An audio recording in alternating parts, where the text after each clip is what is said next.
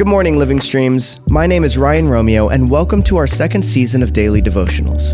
We'll be posting one of these wherever you listen to podcasts every Monday through Saturday morning for the rest of September.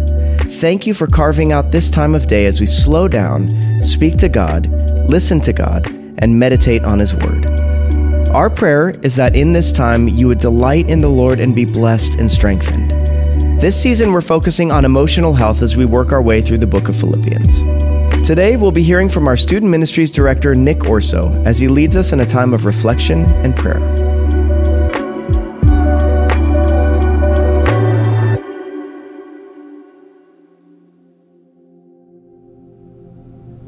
There are a lot of great reasons we go to church, but lately I've been grateful for what seems a very unspiritual reason.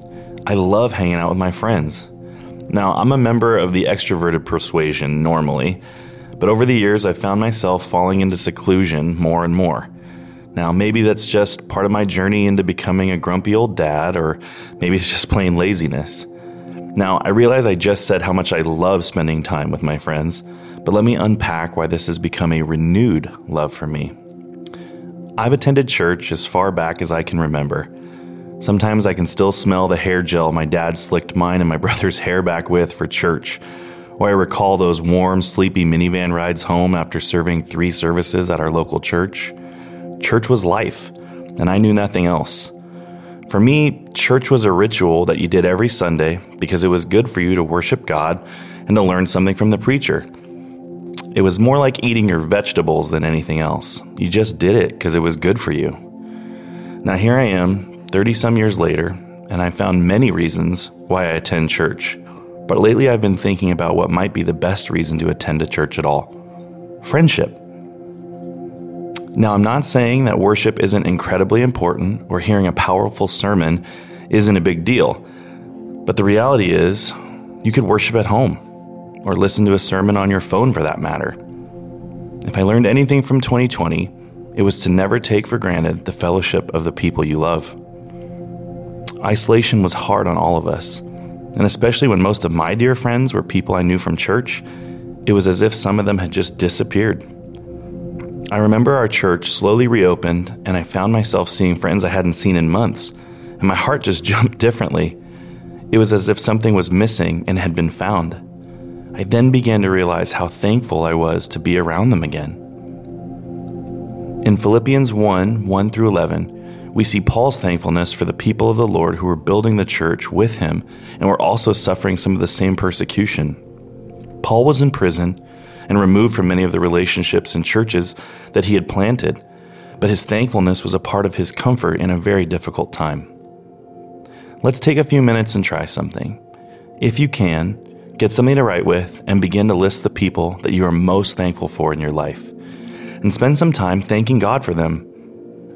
Also, be creative and think of a few people that you might not normally think about. Maybe an old teacher or a coach or a family member.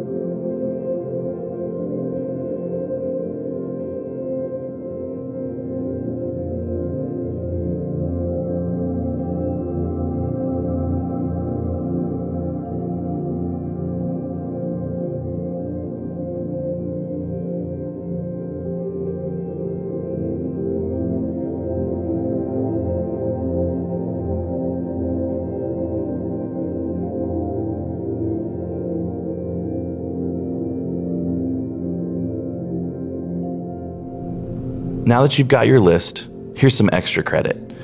If you had some deep feelings or memories of some of the people in your life, take a little time and actually write them a note. Send them a text, give them a call, let them know how thankful you are. I promise this will not only bless them, it'll also bring joy to you. Let's not take our relationships for granted, especially the relationships we make within the church. These are our brothers and sisters. We serve the same God encounter the same spiritual difficulties, and have the same ability to change the world. These are some of the most important people you'll ever encounter.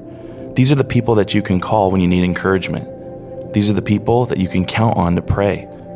These are the people who will build you up when you can't do it on your own. We were not meant to do life on our own. God created a place where we can love each other and enjoy each other. So I guess spending time with friends really isn't unspiritual at all, but was part of God's plan all along. Be thankful for the ones God has placed in your life and be the person someone else needs. John 13:35 By this everyone will know that you are my disciples if you love one another.